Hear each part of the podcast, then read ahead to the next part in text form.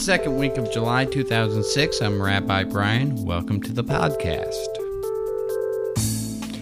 Today I want to talk about one of the core religious concepts. Uh, pretty simple word, pretty hard concept. Acceptance. Acceptance. What does it mean to accept something? I have a definition of what acceptance is not. Acceptance is not abetting, advocating, agreeing, aiding, approving, assisting, authenticating, authorizing, backing, complying, concurring, confirming, consenting, cultivating, encouraging, endorsing, furthering, liking, maintaining, permitting, promoting, ratifying, reinforcing, sanctifying, supporting, or sympathizing.